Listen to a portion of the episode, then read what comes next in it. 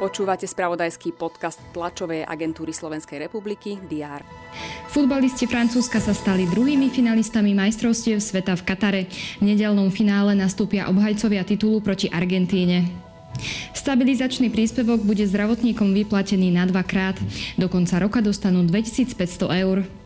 Rast cien pokračuje, inflácia dosiahla v novembri 15,4%, čo je stále najvyššia úroveň za posledných vyše 22 rokov. To sú novinky, ktoré priniesol včerajšok. O všetkých dôležitých udalostiach budú redakcie TSR informovať aj vo štvrtok 15. decembra. Vítajte pri diári.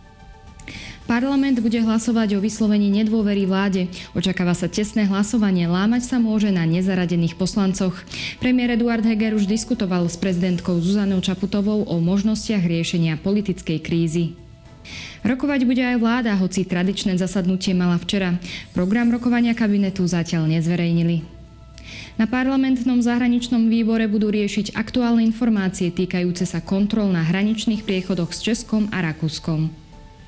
Inštitút Ineko zverejní výsledky 8. ročníka hodnotenia nemocníc. Vo Washingtone sa končí summit lídrov afrických krajín a amerického prezidenta Joea Bidena.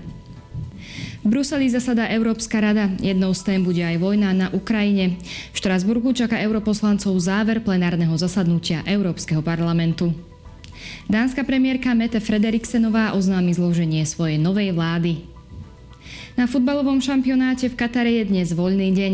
Športová redakcia však bude sledovať napríklad šprint mužov v rámci tretieho kola Svetového pohára v biatlone, kde majú zastúpenie aj Slováci.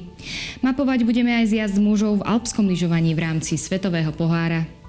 Dnes bude na Slovensku zamračené miestami na sneží, teploty klesnú na mínus 1 až 4 stupne. Všetky potrebné aktuality nájdete v spravodajstve TSR a na portáli teraz.sk. Želám vám príjemný deň.